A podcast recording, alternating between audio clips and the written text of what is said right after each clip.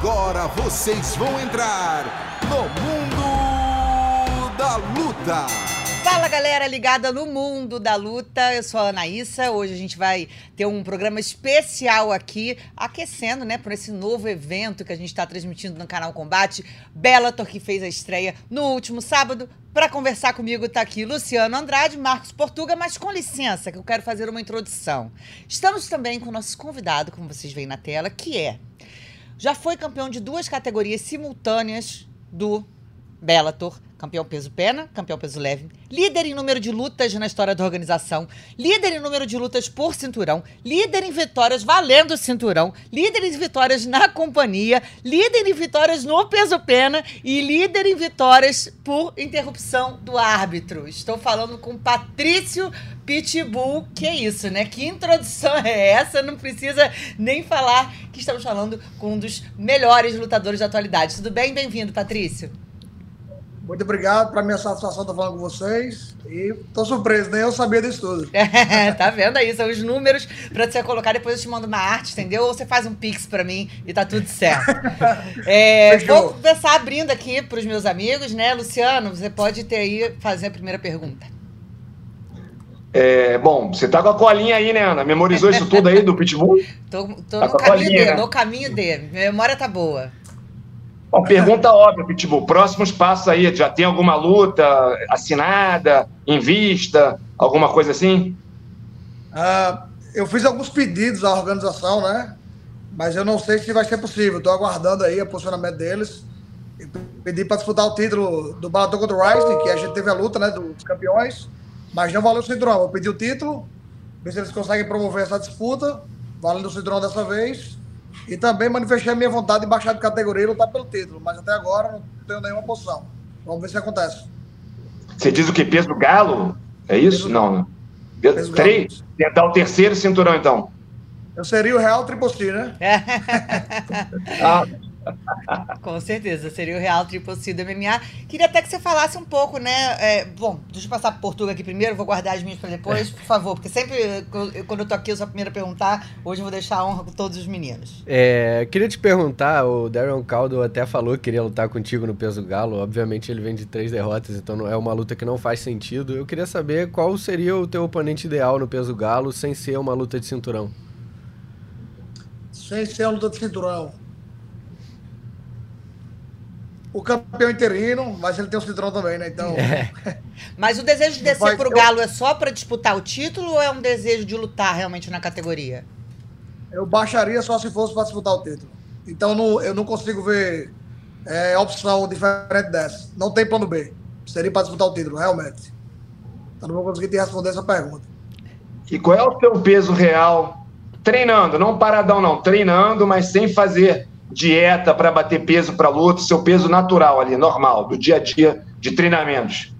Quando eu estou para bater 66, eu respeito o teto até 76, contar 77 quilos, já ligo o alerta vermelho. Então, quando eu sei que minhas próximas lutas serão nessa categoria, eu fico 10 quilos acima. Só que agora eu estou insistindo tanto em lutar de categoria, na categoria de baixo que eu baixei o meu peso naturalmente. Nesse momento eu estou com 71,8. É o natural agora, né? É o natural agora. Até porque não daria para ficar com 7,5 para baixar no sacrifício para Galo, né? Exato. É, então a gente fecha as portas de dificuldade, né? O que pode trazer mais problema pode ser o descida de peso, então a gente já está uhum. adequado no peso. Subir é mais fácil. Se eu precisar subir de peso, eu vou ter um tempo mais ideal para bater o meu, o meu peso original de 66. Também não vai fazer muita diferença. Eu luto mais ou menos nesse peso mesmo. Quando eu recupero o quilo, dá para sair de 2,5, 71,5. Então, tô bem. Para as duas categorias, eu tô ali na, na média. Patrícia, me fala é, sobre. Você falou do, do campeão do Rising, né? De fazer essa, essa super luta aí pelo cinturão unificado das duas categorias. E eu sei que você é, um, é uma pessoa, né? Um atleta que sempre gostou dessa ideia de campeões de diferentes organizações se enfrentando. A gente teve o evento do final do ano, do Bellator é, versus Rising. Eu queria saber para você como é que foi lutar nesse evento, o que, que você achou. A ideia realmente é boa no papel, né? É boa no papel e, e também na prática. Como é que foi? Você apoia esse tipo de movimento? Ah, foi fantástico. Eu tive que conter as emoções, estar ali naquela arena, naquele público. Né? O Saitama, lendário, né? o Minotauro lutou muito lá, o Vanderlei Silva, Fedor, Anderson Silva. Então, me vi naquele momento representando o Brasil, figurando realmente como os brasileiros figuraram naquela época, naquela saudosa época do Pride. Então, para mim, foi espetacular. Tive que conter as emoções me atrapalhar na luta, mas foi um sonho realizado. O público japonês é um público diferente, então é, posso dizer que eu estou realizando meus sonhos e toda luta que eu faço, tudo está acontecendo como previsto, então foi ótimo estar tá ali lutando e eu aprovo sim. Eu acho que os campeões deviam lutar como luta no boxe. Uhum. A gente teria a real a noção de quem é, quem, quem é realmente o melhor. Então a gente só vai saber realmente quem é o melhor sem especulação e com ação. Com Fabrício, é, Fabrício, ali no confronto com Ryzen, é, o Bellator ganhou de lavada. Mas números nem sempre mostram a realidade. Apesar dos lutadores do Bellator terem vencido, eu achei até que, na média, as lutas foram mais equilibradas do que imaginava. Eu achava que seria mais fácil. Você esperava realmente esse nível da galera do Rising ou te surpreendeu de alguma maneira? Isso significa talvez que, na média também de vários eventos, o nível está ficando cada vez mais próximo entre vários eventos? A prova cabal disso, dessa igualdade entre os lutadores, entre a dureza dos lutadores, é que toda hora os eventos estão fazendo alguns movimentos. Um está contratando o lutador de outra organização. Então você não consegue precisar quem é o melhor lutador só porque ele está em tal organização. Eu venho batendo nessa tecla tem alguns anos. Se uma organização poderosa não, é, não contratasse tem outro lutador, ele já seria autossuficiente, mas não é isso que acontece. Ele sai contratando vários lutadores de outras organizações. É aquela velha frase, né? Até no lixão nasce flor, mas tem, muito, tem espaço para todo mundo, é bom que tenha muitos eventos, só os atletas ganham com isso, os fãs, né? A gente tem aí a competição entre o pagamento de bolsas, as melhorias dentro do esporte em si. Então a minha torcida é para que cada vez mais tenha mais eventos figurando aí no cenário. E você esperava mais dureza na média dos caras do Rising ou te surpreendeu ali? Porque, é o que eu falei, numericamente, Bellator ganhou de lavada, né? Mas teve luta dura ali, né? Teve a, a chuleta contra o adversário dele.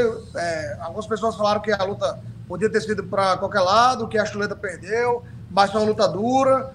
É, o próprio James aqui também, eu achei que ele tinha perdido, é, mas eu não assisti o primeiro round, só a metade do segundo e o terceiro, e a parte que eu vi ele estava perdendo.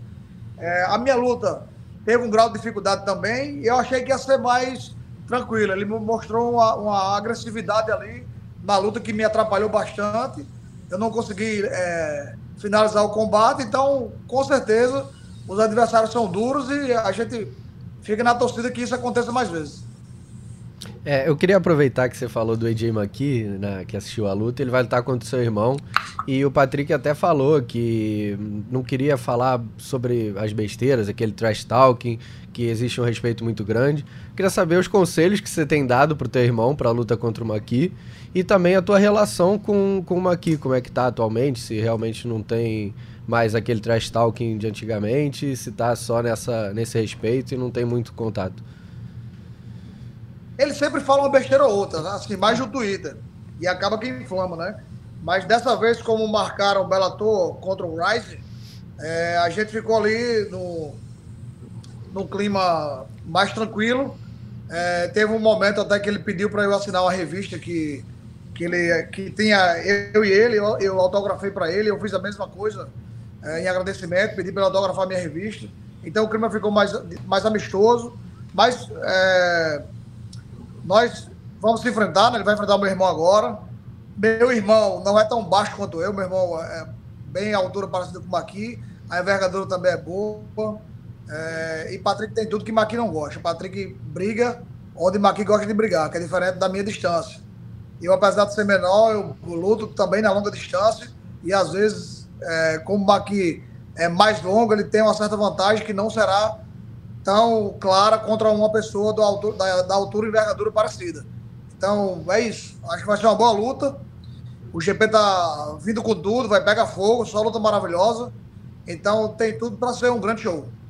Como que você vê, assim, né, os GPs do Bellator? Eu acho que esse formato sempre de GP é, é, bastante interessante, formato que agora o pessoal também vai poder, que tá ligado no combate, acostumar. A gente não tinha muito isso nos outros eventos. É um formato que te agrada? É mais justo, por um lado?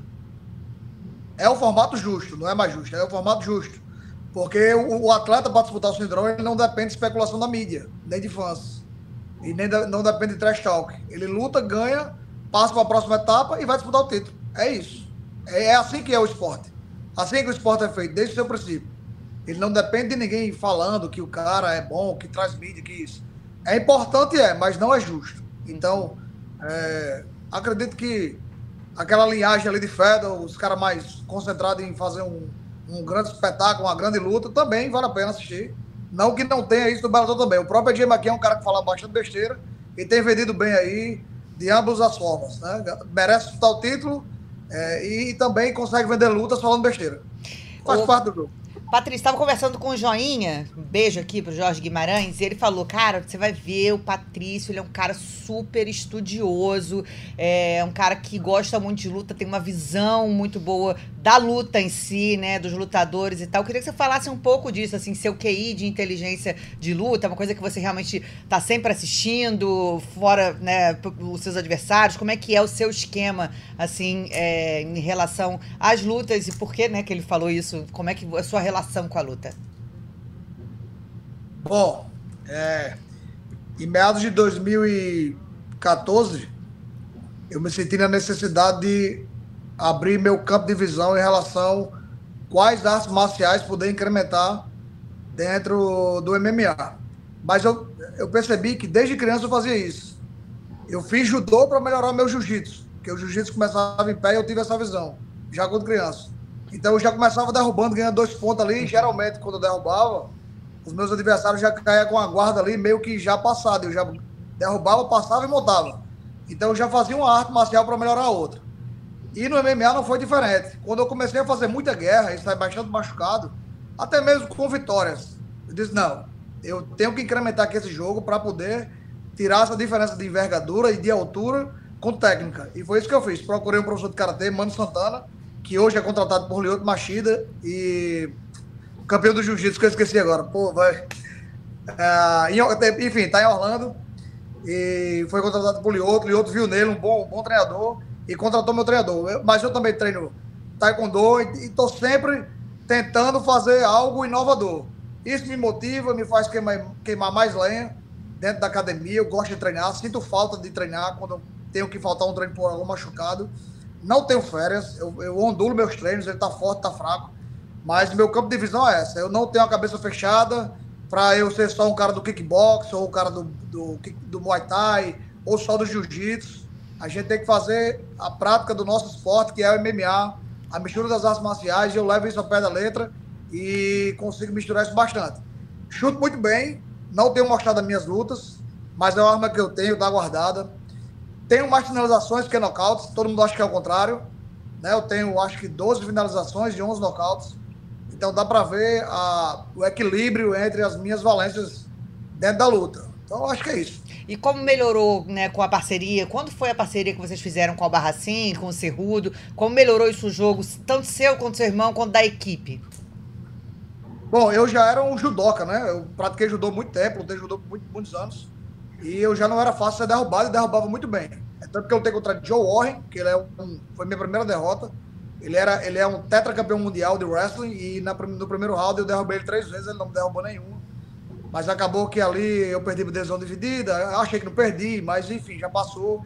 E depois disso, é, Albaracim chegou na Tinogueira, aí no Rio de Janeiro, na Academia de Minotauro, Minotouro, e acabamos trazendo ele para perto de nós. Hoje ele passa seis meses no Brasil, seis meses nos Estados Unidos. Tá noivo, tá noivo. É um Tava aqui no, no Rio com a noiva.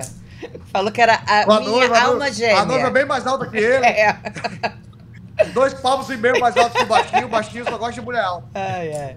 Enfim, Albaracin hoje faz parte do DNA da Pitbull Brothers, né? Uhum. Nosso treinamento é todo voltado se é kickbox, é kickbox com queda. Se é jiu-jitsu, é jiu-jitsu com queda. Se é boxe, é boxe com queda.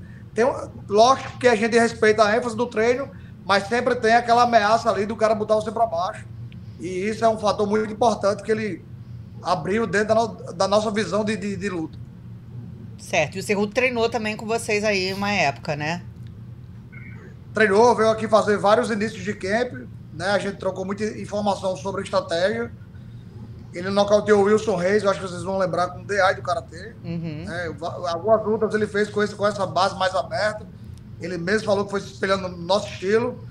Então, a gente tem trocado muita informação. Recentemente ele contratou meu treinador de boxe. Meu treinador de boxe foi acompanhar um atleta meu e acabou ficando por lá. Os caras contrataram Everton Lopes, que é bicampeão é... mundial de boxe no amador. O Brasil não tinha esse título de boxe. Everton foi o primeiro cara que conseguiu trazer esse título para dentro do Brasil. E hoje ele dá aula para Cerrudo, que é uma equipe parceira nossa. Então a gente tem essa flexibilidade entre as duas equipes, de trocar informação, emprestar treinador, levar sparring de lá para cá e daqui para lá. Então a gente tem essa parceria que tem dado certo. É isso. Everton, medalha de prata nos Jogos Pan-Americanos do Rio de Janeiro também foi um momento histórico. Um beijo para ele. Tá sempre ligado no canal Combate. Luciano. É, Pitbull, uma característica sua como lutador que às vezes eu não vejo o pessoal falando muito, claro que falam também, não sei lá fora, é a sua longevidade no topo. Tem gente que chega no topo e dura pouco tempo. A meu ver, por exemplo, McGregor, por vários fatores, ganhou muita grana, não quer treinar tanto mais, ou então realmente é uma questão física. Tem gente que dura mais. Aí fazendo aqui analogia é, é, com o último evento do Bellator, o Fedor, que já está lutando, assim, está longe do auge. O que, que você acha disso? para sua carreira? Você acha que o cara não está mais no auge, está decadente, mas a vontade é dele, ele curte, está tudo certo? Ou você acha que o cara, de repente, para preservar o cartel, o currículo ali, dá uma parada, não, talvez não no auge, mas não tão na descendente? Como é que você planeja a sua carreira aí para o futuro? Sendo que, na verdade, você não dá nenhuma amostra de, de que tá, virou a curva para baixo, né? Até agora, nada. Fedor, começando pelo começo, né? começando pela, pela, pela introdução da pergunta. Fedor, eu acho que ele tem 46, é isso? 46. 46. Bom, o que tá ruim nele é o queixo. Bate e ele sente mais do que antes. É comum. Você toma muito golpe durante o treinamento e também com o histórico de luta que ele tem agressivo, ele acaba sentindo. Mas ele, em relação à velocidade e punch, ele não perdeu nada. Ele parece o mesmo cara do Pride. É só puxar a luta deles anterior que você vai perceber essa, essa potência ainda que ele mantém. Enfim, o cara é um monstro. Não é à toa que é tido como o melhor lutador de todos, né? Pelo menos peso pesado aí. Fica uma briga entre Minotauro, Verdun, ah, tem o próprio Bigfoot, mas um cara que se aposentou mais tarde que todos foi o Fedor, né? E com um cartel expressivo, só tem seis derrotas na carreira. Tem muitos anos figurando aí no, no, no, no esporte, então é um cara que a gente tem que prestar atenção e saber o porquê que ele conseguiu fazer isso. E, bom, a, a, uma visão que eu tenho é que todo mundo, quando tem uma derrota, ele fala. A primeira coisa que ele diz na entrevista é assim: eu vou voltar para casa, vou treinar mais forte e vou voltar mais forte. Só que ele volta para casa e faz exatamente o que fazia antes da derrota. Só ele treina com mais vontade. Só que isso não adianta, isso não corrigiu nada. Tem que ser o contrário. Você tem que identificar o erro, a primeira coisa identificar o erro, não repetir o erro e evoluir. É isso que eu faço desde a minha primeira derrota no jiu-jitsu. Por que eu perdi? Porque o cara te pegou numa. fez uma pegada, você não levantou a perna e ele acabou te raspando. Ele ganhou, ele ganhou por dois pontos. Então vamos corrigir isso aí e ficar fechando todos, tentar fechar tudo. É isso que eu faço. É essa evolução que eu tenho, tento ter na minha carreira dentro dos meus treinos. É, em cima do que o Luciano falou e que a Ana também disse de essa questão de, de aposentadoria e tudo mais, e em cima do teu QI e do teu conhecimento de luta. Você pensa algum dia, depois que parar, é, tendo um, um QI tão grande, um entendimento tão grande de luta, se tornar um treinador de, de grandes lutadores, revelar lutadores, sendo um treinador? Indiretamente eu já treino algumas pessoas aqui. Por exemplo, o Cerrudo, quando vem para cá, basicamente quem o treina sou eu tento incrementar, não fico puxando treino. Mas assim, não, eu, na técnica eu introduzo algum, algumas coisas.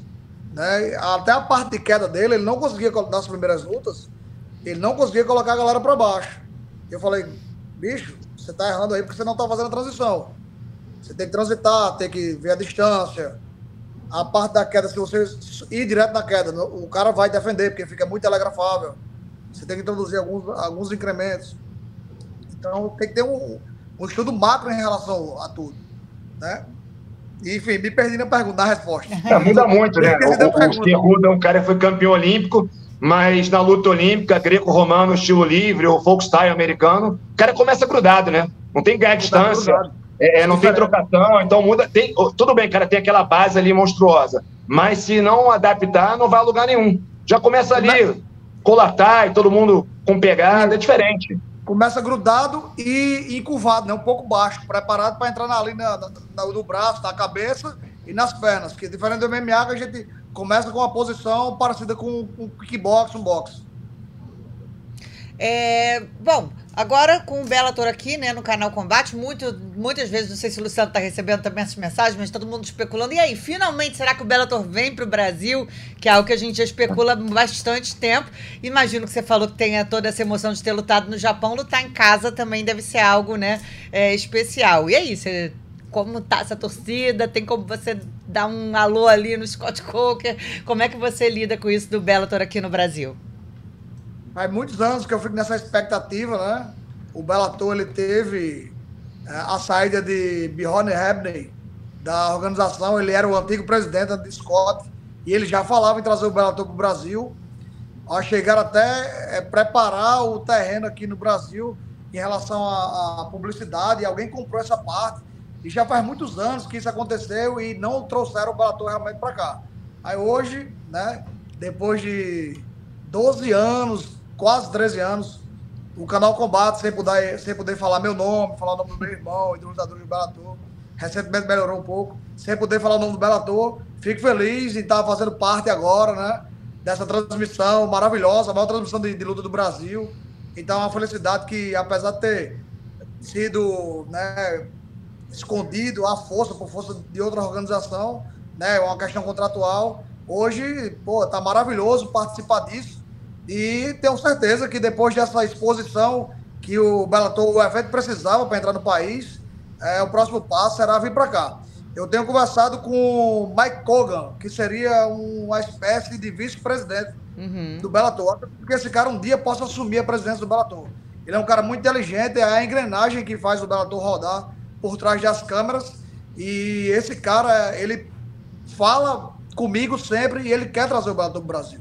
Scott Cook é o cara, é o político, é o cara que dá legal para todo mundo, sorri para todo mundo, mas o cara mesmo que faz a roda girar é Scott Cook e ele tem sido bastante positivo em relação a isso. Legal. Patrício, com relação a trazer o evento para o Brasil, a gente pega, por exemplo, o UFC. Normalmente, tiveram em várias cidades, mas a prioridade por uma questão financeira é São Paulo e Rio de Janeiro. Mas eu tenho a impressão de que não é que está saturado, mas como tem mais evento aqui, eu acho que tem uma carência maior em outras regiões do Brasil, Nordeste, Sul, Norte. Você acha que seria uma estratégia viável, é, de repente, vindo para o Brasil evento, não fazer aqui no, no Sudeste, fazer, por exemplo, até em Natal? Eu não sei, você vai saber muito melhor do que eu.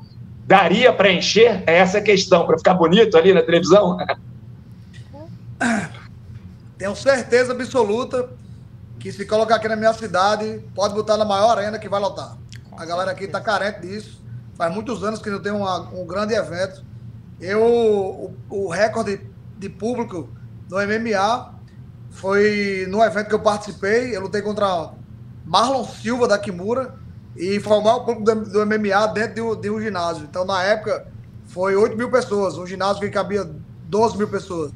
Então, a galera daqui gosta. Realmente, nós temos grandes nomes que moram aqui, que se formaram aqui, que começaram a sua carreira aqui, Renan Barão, Rony Jason, José Formiga, Rony Marcos, Claudinha Gadelha. Meu irmão, meu, tem, tem muita gente. Muita gente aqui de perto também, de Mossoró, Suério Silva, né? O, o Nordeste é um, é um, grande, é uma grande fábrica de, de grandes lutadores e com certeza se trouxer para cá vai ser um, um, um grande feito. Não diferente é o sul do Brasil, né? Acho que também o UFC não tem ido para ali, é uma região que está carente e com certeza se colocar, teremos grandes representantes, Chris Borger de lá, né, o próprio Vanderlei Silva. Então tem, tem muita coisa para se fazer. Os caras estão ligados nisso, com certeza. O objetivo é colocar você e o teu irmão no mesmo card? Seria o sonho teu e dele aqui no Brasil? Estrategicamente falando, não seria ideal. Mas é um, é um, é um grande acontecimento. Eu acho que a gente não descarta essa possibilidade por esse motivo. Mas por conta de treino, de camp, por conta de treino, camp ou porque fica um nervoso com o outro, tem que ir um pro corner do outro? A logística? Eu faço a estratégia do, do meu irmão, e na sua maior parte, e os treinadores são os mesmos, então a gente tem que, tem que saber dividir uhum. é, é, a logística disso, de, de, de relocar os treinadores para um e para outro, e quem vai no corner do quem, e como é que vai ser a preparação durante o camp. Porque eu também puxei ele para fazer essa função no meu camp.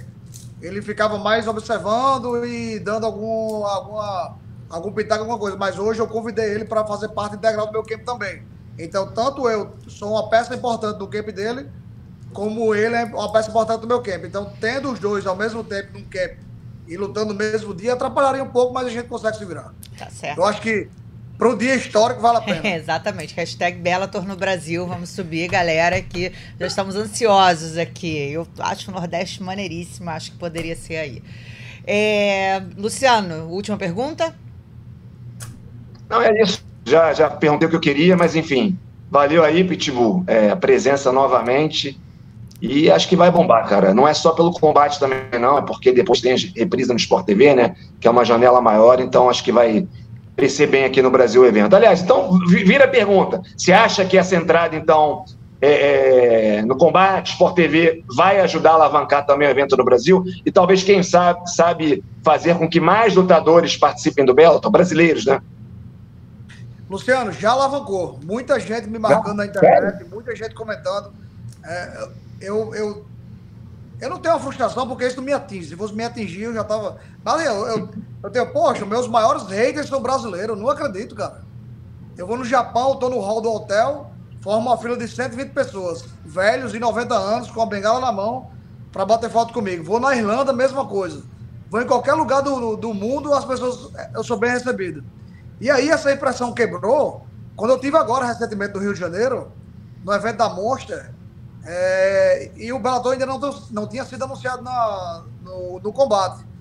E eu tava com o Royce lá, Royce carequinha, rapaz, tá ficando velho. Mas, eu não assim, posso falar nada, não. Como é que é? Não é. posso falar que ele tá careca, não. É, daqui a pouco sou eu também, tá? Uma, uma entrada assim aqui. E aí eu fiquei impressionado com a quantidade de fãs que entendiam quem era que estava ali. Os caras falavam dos meus adversários e a gente teve que, o, a mostra, a equipe da mostra, teve que interromper, é, porque já tinha passado mais de uma hora do previsto e a fila não acabava. E eu digo, não, porra, tem gente que ficou aqui, o cara falando de longe. Porra, Pitbull, tô duas horas na fila e não consegui bater uma foto com você. E eu corri pra galera, bati uma foto. Então eu fiquei impressionado com a quantidade de pessoas que estavam ali me apoiando. E percebi que no Brasil tem pessoas também que me acompanham positivamente, não só me odeiam, né? Não sei porque o, o ódio, porque eu, eu sou muito verdadeiro mas eu fico feliz com isso. E com a guinada do combate transmitindo o Bellator, muitas pessoas têm vindo no meu, no meu Instagram, no, no meu Twitter, se manifestar positivamente, eu fico feliz com isso. Portugal? Show. É isso. É isso? Bom, eu vou terminar então pedindo para você. Bom, eu só fiquei curiosa, não tem ainda luta marcada, mas quando você pretende, para a gente já se programar aqui, voltar a atuar? Bom, eu lutei o ano passado três vezes, no começo do ano, no meio e no final, né? Uhum. Então, não descansei, eu fiquei com, essa, com, essa, com esse desejo de baixar de categoria. Baixei o meu, o meu peso, estou com 71 e todos as, os exames fisiológicos apontaram que eu estou com eu estou melhor do que os anos anteriores, então estou numa, numa, numa ascendência ainda na parte fisiológica. Então, eu acho que respeitando aí sempre o tempo que eu venho de uma luta para outra, quatro, de quatro a seis meses. Tá certo, da, lá da, pelo da, meio do ano, mais ou menos. Né? Foi dezembro? Dezembro, de quatro a seis meses eu acho que acontece alguma coisa. Tá certo. Estaremos então eu vou pedir pro, Eu vou pedir pro Bellator permitir que eu dê uma exclusiva para vocês. Ó, gostei dessa, entendeu? Então tá, ó, promessa, promessa feita, promessa cumprida. Te esperamos aqui no Mundo da Luta, quando tiver com essa luta na mão, que a gente vem aqui com exclusividade para anunciar. Enquanto isso, vamos lá, gente, botando lá marca Scott Coker e Bellator e hashtag Bellator no Brasil, essa campanha é pra gente bombar e dar certo. Obrigada, Patrícia, pela sua participação. Um beijo grande. Estamos aqui juntos agora nessa nova caminhada. Eu que agradeço a todos vocês. Valeu. Tá aí nosso bate-papo com o super campeão do Bellator, Patrício Pitbull. Vamos ficar ligado aqui na hashtag Bellator no Brasil e Bellator no combate ansiosa aí para ver o Bellator, um evento aqui numa edição brasileira. Ia ser realmente histórico e incrível. Vamos receber agora aqui Neyman Grace, ele que esteve presente também na nossa primeira transmissão do Bellator no combate e deu um baile ali, venceu com propriedade. Só, venceu, só deu um susto, né, Neyman, na gente, porque o Bellator mudou em cima da hora a ordem da luta e acabou que a sua luta foi, foi para depois. Eu queria saber como é que parabéns primeiro e já vou começar perguntando como é que foi ali, porque na hora você pensava, meu Deus, ele deve estar aquecido para entrar, como é que foi, como é que como lidar com aquela situação. Tudo bem? Bem-vindo. Opa, tudo bem? Um prazer estar aqui com vocês. Sou fã aí de vocês, estou sempre assistindo. E é, realmente foi um pouco estranho aí, mas já tinha acontecido isso antes comigo, é, em outro evento. É, eles têm um horário da televisão ali e acabou passando do horário, eles tiveram que me botar para frente. Uhum. O ruim foi que eu tinha acabado de aquecer, eu estava para entrar para lutar e eles me seguraram, falando: não, não, não, volta, volta, volta. Aí a gente teve que voltar.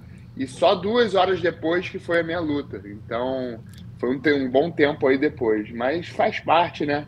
É. E graças a Deus deu tudo certo lá. É isso, graças a Deus faz parte. Deu só um sustinho ali, mas todo mundo, muita é. gente. Quem não viu, gente, vê na reprise do canal Combate, que eu, eu avisei, mas teve gente que distraído ali depois do, da luta do Fedor acabou desligando. Quem não viu, vale a pena ver, porque foi show, show, quase ali, né? Faltou só a finalização, mas foi por muito pouco, certo, Luciano?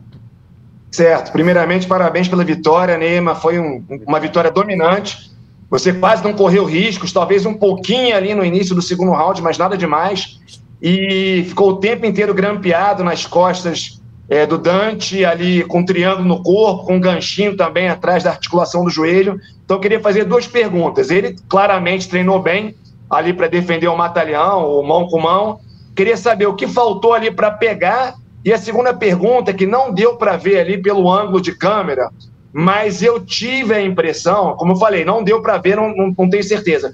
Eu tive a impressão de que em alguns momentos ele pegou o dedo, o polegar e torceu para tirar o teu braço. Eu queria que você confirmasse ou não essa impressão que eu tive. Sim, realmente ele estava segurando o dedo ali em alguns, em alguns momentos. E a luva também dificultou muito. Essa luva do Bellator ela é um pouco maior do que as outras luvas porque ela é uma luva que mantém a sua mão assim, sabe? Uhum. Então essa parte de cima da luva é bem grande, a do Bellator.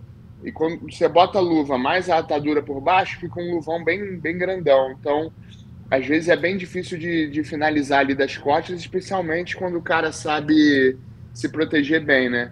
E sem contar que às vezes ele puxava o dedo e saía também. Mas, na verdade, no primeiro round ali eu quase finalizei ele eu consegui botar a mão até por trás da, da, da, da, cabeça, mas eu gastei muita, muita força apertando e meu braço deu uma cansada. Então, nos outros rounds eu não quis apertar tanto.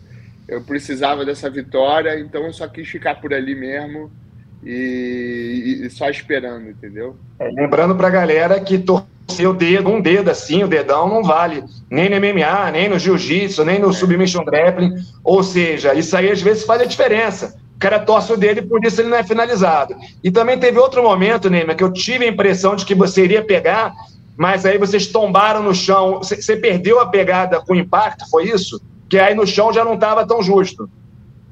Então, naquele momento foi um momento que ele segurou meu dedo também. Quando a gente caiu no chão, ele segurou, puxou e a mão acabou saindo. Mas faz parte, né, cara? Era da luta ali, eu entendo ele. Depois da luta a gente até se falou. É, o cara tá lutando pela, pela sobrevivência dele ali, então ele tem que tentar de tudo mesmo. Não, eu não guardo ressentimento nenhum aí e, e, e faz parte, né?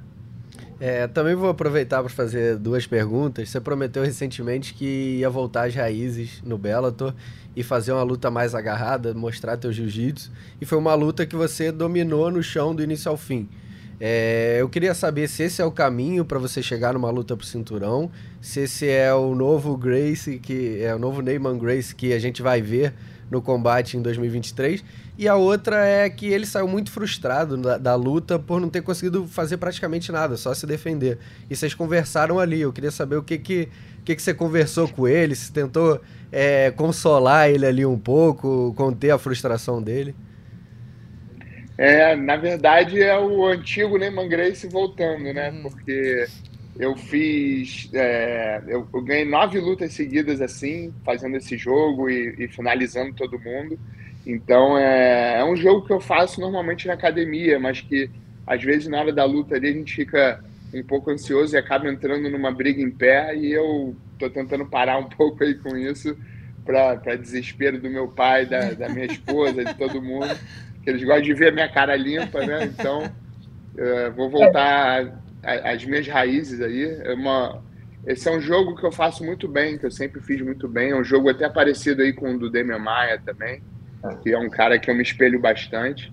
Então é uma coisa que eu com certeza vou estar voltando a fazer e é, e é uma coisa natural para mim, entendeu? E a outra é, pergunta ter... era o quê? Era sobre Não. a tua conversa com o Chiro ali, da frustração ah, dele. Ah. Sim, ele, tava, ele ficou bem frustrado porque ele não conseguiu fazer muita coisa na luta, mas eu falei para ele que ele é um cara duro, que ele já fez uma luta dura com o Logan Story também, que é, que é um, o campeão interino do evento para ele não ficar triste e continuar batalhando, porque a nossa vida é assim, né, cara? A gente ganha, perde, faz parte, e eu acho que às vezes você ter uma falar uma boa coisa para uma pessoa pode mudar a perspectiva dele diante aí de um, de um momento ruim. E eu acho que às vezes os momentos ruins podem te levar para momentos melhores do que você teria se você não tivesse passado por aquele momento ruim, entendeu? Então eu acho que dar uma força aí pro cara é, é mais do que normal, né? Luciano, vai? Não, é legal. Tá? O, o Neyman, você falou que agora voltando às origens, claro que tem que treinar a trocação, luta em pé, tem que saber, ter, ter noção da distância, mas é, você não é o primeiro, não. Já teve o próprio Demian, às vezes a galera vai evoluindo na trocação, se empolga, né? Começa a esquecer um pouquinho o jiu-jitsu. O próprio Demian acabou voltando pro jogo dele, né? Uma época até ele estava querendo trocar. É, tem que saber o mínimo, claro, mas tem que ter a consciência de que MMA é aquilo, né? Você, o ideal é ir pelo caminho teoricamente mais tranquilo, né? O objetivo é a vitória. Com certeza, na verdade, é, qualquer batalha, eu acho que você tem que procurar trazer ela para onde você é mais forte, para onde você é melhor, né? Então, não adianta você entrar na pilha ali, querer entrar no jogo dos caras e, e fazer uma luta que pode ser mais fácil, ficar mais difícil simplesmente porque você está com as emoções à flor da pele. Então, eu acho que uma coisa que eu aprendi lutando é aprender a controlar as emoções. As emoções são muito. Elas podem te ajudar, como elas podem te atrapalhar bastante também. Então, é, eu sempre fui um cara bem, bem tranquilo, assim. Então, eu acho que quando eu consigo controlar minhas emoções ali dentro, eu, eu performo melhor. E, e é isso que eu estou tentando fazer, tentando trazer a luta para onde eu sou melhor e tirar um pouco as emoções ali, tentar não entrar na pilha do cara, né? Você acha que isso mudou, essa, essa mentalidade foi fundamental para essa luta em específico? Assim, o que que você acha que você mudou, ajustou, azeitou para essa guinada nessa luta? Ah, com certeza o jogo, né? O treinamento todo, até com o mestre Rafael, foi todo de grudar no cara e derrubar. O pessoal tem às vezes um entendimento um pouco errado sobre o mestre. Eles acham que o mestre só quer é, falar rei, hey, rei, hey, vamos porrada, rei, hey, rei. E não é nada disso. O mestre é um cara muito inteligente. Muito. Então, durante todo o treinamento, que ele estava me, me, ensinando ali é que se, quando eu fico muito perto do cara, ou eu faço alguma coisa, uma finta, alguma coisa e colo, ou eu saio fora da distância e dou uma rodada para não entrar no conflito do combate, entendeu? Uhum. Então, o mestre é um cara inteligentíssimo e e ele me ajudou muito aí a, a, a aperfeiçoar esse jogo para grudar, colar, botar para baixo. E eu acho que depois que eu grudo ali, tem a parte do Renzão também, uhum. que é um cara que tem muita um, um, refino técnico muito grande. E depois que gruda ali, ele tem muitas armas que ele pode me ajudar também. Apesar de que ele fica berrando, é. pega, pega, ele quer que eu pegue de qualquer maneira. É a voz dele no corner. Eu ia perguntar, né, mano? O Rafael, primeiramente, ele é um cara que ele vem do Muay Thai, porém um cara que é faixa preta de Jiu-Jitsu. Então ele tem aquela consciência de ser um treinador de MMA, né? Não de Muay Thai. Com relação ao Renzo, isso que eu ia perguntar, cara. No, tre no treino também ele põe aquela pilha, né? Joga na cara as coisas. É o jeitão dele. É, é tranquilo isso? Às vezes faz perder um pouquinho assim, sei lá, as, como é que eu vou falar? É, é, enfim, é tranquilo ou não é? É isso. Ou, ou desvirtua um pouquinho ali, você se desconcentra quando toma esporro. Não, com o Renzo eu já estou acostumado, que desde criança aí ele tá berrando no meu ouvido, né? Então eu já, com ele eu já estou acostumado já. Ele, o Renzo é um cara engraçado porque ele, ele vê a finalização a todo momento. Então ele fica berrando para tu pegar, pega, pega, pega, pega. Mas é, apesar disso, eu já estou bem acostumado com ele aí. E ele é um cara fantástico que ter o Renzo ali do meu lado é uma coisa que me deixa muito mais tranquilo, sabe? Porque ele já teve em várias situações e sem contar que ele é um cara que ele quer, ele pode quebrar um clima que às vezes está meio pesado, está meio ruim. Ele já vem logo contando uma história lá no backstage, quebra. Quando eles passaram a minha luta para frente, eles passaram a luta de outros caras também. Então eu estava dividindo ali o vestiário com uns três ou quatro pessoas a mais. Então passou a luta para mais duas horas, aí o Renzo começou a contar a história. Aí todo mundo tirou a luva, sentou no sofá e ele começou a contar as histórias dele lá de Abu Dhabi, do Sheik, mostrar foto. Aí todo parecia até que a gente nem ia lutar mais, entendeu? Então ele é um cara aí que, que ele quebra o clima totalmente aí e traz sempre uma energia muito boa. E ter ele e o mestre Rafael é muito especial para mim, porque são dois caras excelentes ali que estão ao meu lado ali e a energia não podia ser melhor, né? Ele conta muito as, as histórias do Tarnum mandando os presentes para ele, os carros. Exatamente. Aí a história nova. A história nova era o apartamento que ele ganhou. Aí ele tava aqui, olha esse apartamento aqui, olha aqui. Aí ele mostrava o apartamento. Tá vendo? Isso aqui tudo ele me deu. Aí ele Toda hora ganhou presente do Tarnum. É. Agora, que... mas que você, você vai rir. Eu fiz a pergunta do Renzo botando pilha no treino, uhum. mentalizando um vídeo dele que viralizou, que eu não posso falar aqui o que ele falou, mas aquele vídeo dele da cambalhota do Daniel Simões, Daniel Grace. Você lembra disso aí? Claro que eu lembro, pô. Isso daí é todo dia, cara. Todo, dia? dia? É um esporro, é um negócio assim que, meu Deus do céu, ele é uma figura, cara. É uma figura. Não dá pra dizer o que ele falou da cambalhota, né? Aqui não dá. Tem que trazer o Renzo aí pra conversar Tem que trazer o Renzo. Aí o podcast vai ter quatro horas e meia, entendeu? Aí nesse dia. Mas tem gente... que levar ele com tempo. Exatamente, vai... senão fica o dia inteiro. Podcast eterno, eterno, pra sempre. Mas é um cara muito especial mesmo. Beijão pro Renzo, mestre Rafael também, dois caras, um corner de respeito e dois caras que colorem realmente o ambiente onde estão. Neyman, foi uma vitória super importante, né? Falando em termos assim, quando você olha de cartel realmente na prática. Você estava precisando Sim. dessa vitória. Como que você enxerga, então, a importância dessa vitória? E já dá para projetar, sei que faz poucos dias, né? Mas já dá para projetar seus próximos passos na organização? Então, com certeza foi uma vitória importante aí para voltar ao trilho da, da, das vitórias. É, não era um cara ranqueado, mas eu acho que agora isso não faz tanta diferença. Então, acho que da, nas próximas lutas aí a gente vai procurar lutar com alguém é, melhor ranqueado e, e galgando ali o, o, o a, a, trilha para o cinturão de novo, né? Então, eu não tenho ninguém assim em mente, até porque o, a maioria do pessoal já está com luta marcada, então acho que eu vou esperar um pouquinho aí para ver com quem que eu vou lutar na próxima. Mas a gente está procurando lutar com alguém aí melhor ranqueado do que eu na, na próxima luta aí. A gente lançou já vai subir no ranking, aí de repente subindo no ranking com essa vitória contra o Esquiro, talvez, não sei, para um quinto, quarto lugar, estou chutando aqui, não tem possibilidade. E aí, talvez que com mais duas vitórias dê para disputar o cinturão, o que, que você acha? Tem alguma ideia? Cara, eu sempre digo que tudo depende da vitória, claro, do oponente, mas da vitória também. Uma coisa é você chegar lá e ganhar uma luta na decisão, e outra coisa é você chegar lá e finalizar com o armlock voador no primeiro round, entendeu? A luta que vai te botar em, em, um patamar diferente dependendo de como ela for. Então eu acho que tudo depende da vitória, depende do oponente também, mas principalmente da, da apresentação como ela vai ser, entendeu? Então tem muitas coisas na balança ali que podem te levar até o cinturão. Mas claro que lutando com um cara mais bem ranqueado aí ia ser melhor, né? Tem alguns caras aí que eu, que eu queria lutar. Eu queria lutar novamente aí com o Jason Jackson, que foi um cara que a gente fez uma luta que eu achei que eu venci a luta e eles deram a luta para ele.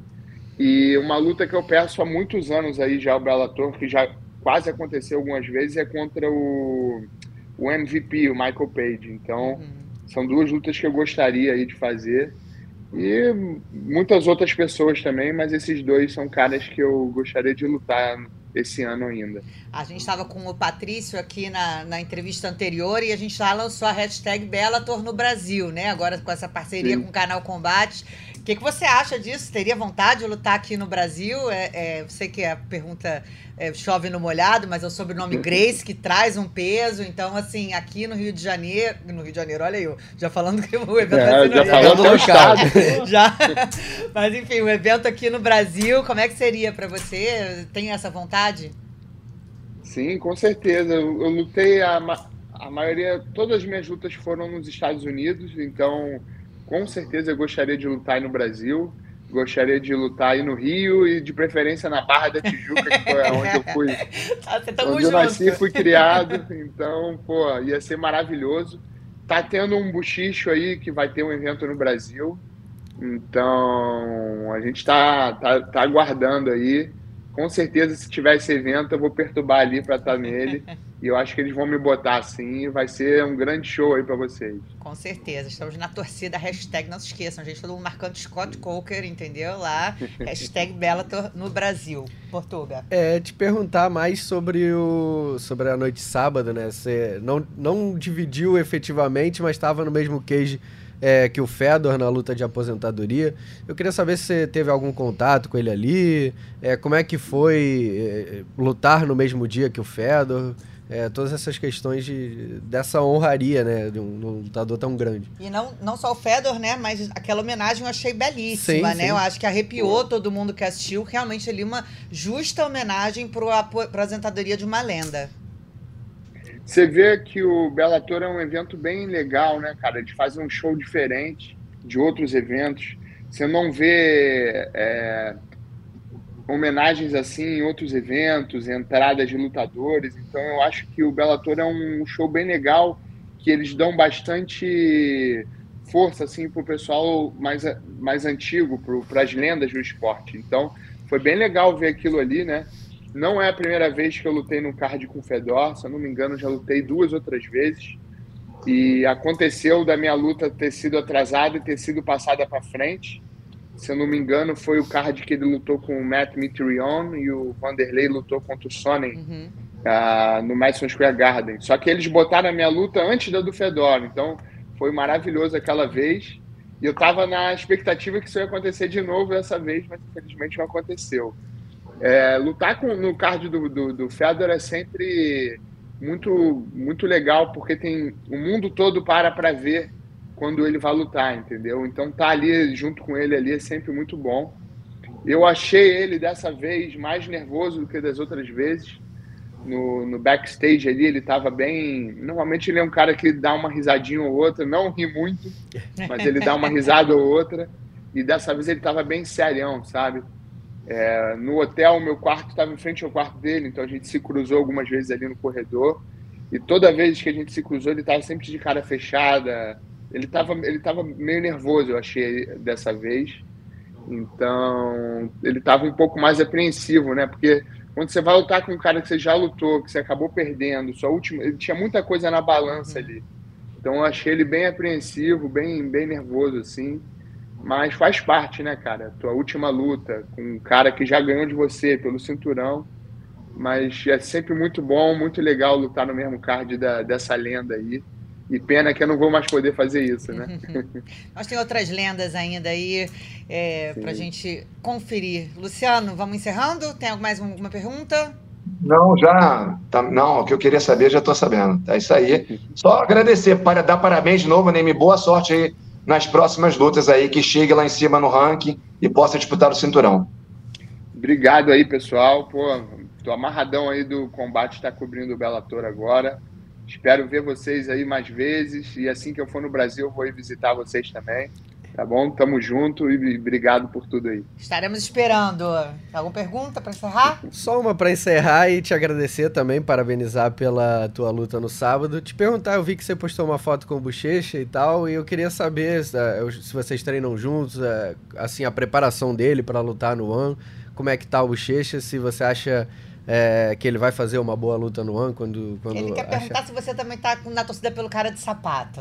Também, também. Ah, Então, o Bochecha é um cara, pô, nota mil aí. A gente tem o mesmo patrocinador, a Ruka. Então, o que acontece é que o Bochecha ele se mudou para Miami para poder treinar na American Top Team e eu tô morando aqui na Califórnia. Então, a gente só se vê quando ele vem aqui fazer alguma coisa para a Ruka. A gente acaba se vendo ali na academia, a gente sempre dá um treino, conversa. Ele é um cara, porra, nota mil aí. E eh, tenho certeza que ele vai ser um dos nossos maiores representantes aí no, no peso pesado. Já está sendo, né? E, porra, eu, eu gosto muito de ver ele lutar. Ele tem um jiu-jitsu excelente para o MMA. Algumas pessoas têm um jiu-jitsu muito bom para competição e outras pessoas conseguem levar esse jiu-jitsu à competição para o cage, que é a parte mais difícil, na minha opinião. E ele tem esse jiu-jitsu, jiu-jitsu mais para combate, assim como eu. Então é um cara que eu torço muito aí para ele. e Eu tenho certeza que ele vai arrebentar lá no One. e tá na torcida pelo cara de sapato no BBB?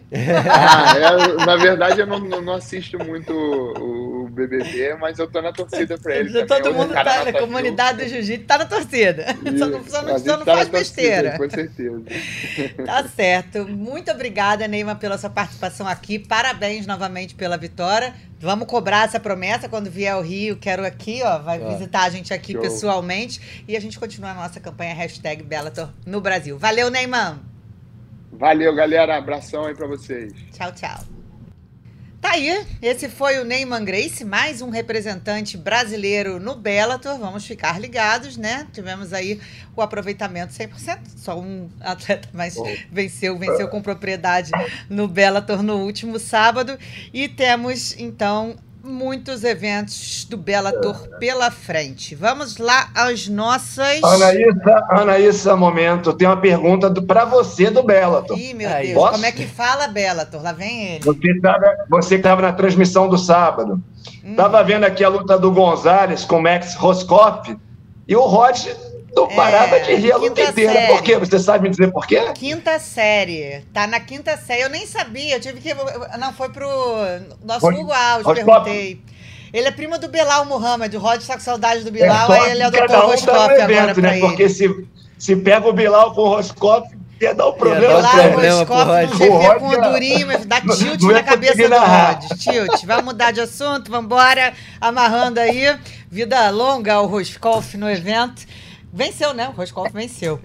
É, vamos. Perdeu não, perdeu. Perdeu? Perdeu pro Ih, Perdeu, perdeu. É tomou verdade, um tomou no. Roscoff. Ah, é verdade. Vamos lá.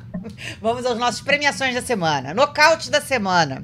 Lawrence Larkin nocauteou Muhammad Bekmambov com uma cotovelada no Bellator 290. Said Ab Abduali nocauteou Karazmikhamkov com um cruzado de esquerda no Octagon 40. Tem quatro opções aqui, ó. Cleberson Tavares, que nocauteou André Vieira no Chotô Brasil Esse foi mais 115. É, obrigada, é, Gleidson Venga. E Marcel Adur, que nocauteou o Rodrigo de Moura com uma joelhada voa- voadora no Chotô Brasil 115. Luciano, começando com você para poder falar os nomes direito. Olha, Ana, fiquei entre a joelhada voadora, porque é joelhada voadora, é um golpe sensacional. Fora que foi preparado com boxe de primeira, golpes alinhados, mas é comparando ali com a cotovelada do Lawrence Larkin. Eu vou ficar, fiquei muito na dúvida, mas eu vou de Lawrence Larkin é, pela maneira como, como foi o nocaute, né? Beijando a lona, caindo Sim, de cara no tablado. Então, acho que as, são as duas melhores, mas eu fico com Larkin.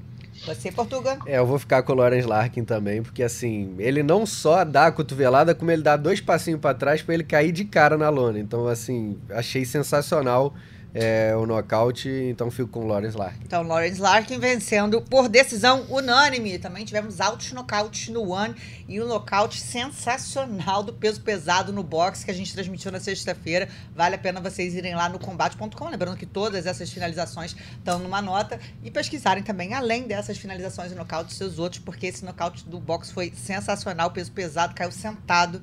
Foi bem bizarro, mas eu também fico aí então com o Lawrence Larkin. Finalização da semana.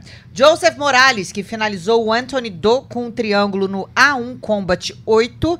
Branson Olson, que finalizou Diego Bigelow com uma Kimura no AI Combat, A1 Combat 8, ou Michelle Montag, que finalizou Shaquita Amador Woods com um mata-leão na PFL Challenger Series. Portuga? Eu vou ficar com a Montague na, no PFL Challenger, porque assim, ela estava fazendo uma luta maravilhosa, fez um mata-leão ali é, que eu achei que foi muito bom e a adversária praticamente apagou. E ela fez um jogo ali de cintura sobre a, sobre a adversária para conseguir encaixar o mata-leão.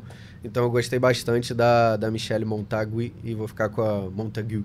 Montague ou É, Montague? é Montague. Montague. Luciano, Montague também? É, vou ficar com a Kimura do Olson.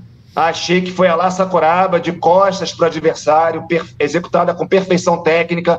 Era um golpe de difícil execução, ao contrário dos outros. Então, é, vou muito para esse lado. Inclusive, não foi só o golpe, ele, ele levaria uma queda. Ele usou a perna ali direita, ali entre as pernas do adversário, para fazer aquele ganchinho, para não, é, não, não poder ser projetado. Então, teve isso ali, primeira parte defensiva, para não ser cravado na queda, e depois de costas, dando uma Kimura, uma execução praticamente perfeita. Então, vou, vou na Kimura.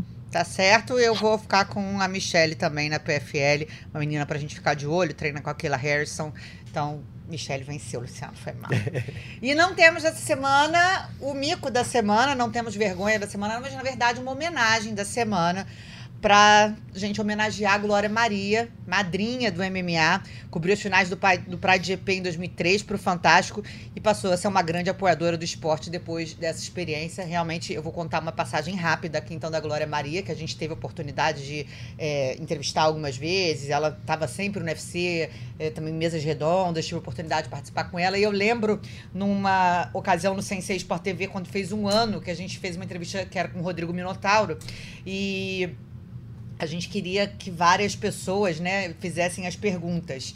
E aí a gente queria que, sobre a pergunta do, do- da fama, fosse a Glória Maria, de como é que era famoso o Japão por ela, né, ter passado tudo aquilo. E aí eu lembro que eu ela estava naquele período sabático dela, eu mandei o, o pedido e voltaram prontamente com um não. Eu achei estranho. Por coincidência, uma menina que eu acho que era estagiária e gostava de luta, pegou o e-mail da caixa de lixo, que não tinha sido nem aberto, e encaminhou para a Glória e ela falou: Que isso, tá louco? Eu faço questão de interromper o meu período sabático para falar do Minotauro e do Vanderlei, especialmente também né, do Minotauro, porque realmente esses caras mudaram a minha visão de mundo sobre a luta, são pessoas que eu acompanho, guardo no coração, então acho que ali a gente deve muito, né, aquela matéria é, para homenagear a Glória Maria realmente que foi sensacional para o esporte. A gente como jornalista né nós três jornalistas não temos o que falar dela. Um exemplo é, de jornalista para a gente se espelhar realmente uma- sempre fazendo tudo com muita dedicação muito amor de uma forma única. Mas nós especialmente do MMA acho que a gente tem um carinho é, especial por tudo que ela representou, especialmente quando ela abriu as portas ali da televisão aberta com a matéria no Pride, certo? Certíssimo. É isso. Sem Ela choro. foi a pessoa que desmistificou essa coisa de que luta é, é só agressividade, é porradaria, que existe um lutador além do que acontece ali dentro do cage, do octógono. E ela foi a primeira pessoa a mostrar isso e a desmistificar isso pro, pra todo mundo, não Pois só é. pra quem é do mundo da luta. Foi fantástico, fantástica. Glória Maria, nossa homenageada da semana. Podcast Mundo da Luta fica por aqui. Obrigada, Luciana Andrade. Obrigada, Portuga. Vocês já sabem, né? Para assistir, assistir e escutar ao nosso podcast, você eh, pode ir em qualquer player de podcast ou então conferir também aqui no combate.com. A edição desse podcast é da Amanda Paiva e do Bruno Mesquita, produção do Gleidson Venga. A gente se vê no final de semana. Valeu! Finalizado. Semana que vem tem mais Mundo da Luta.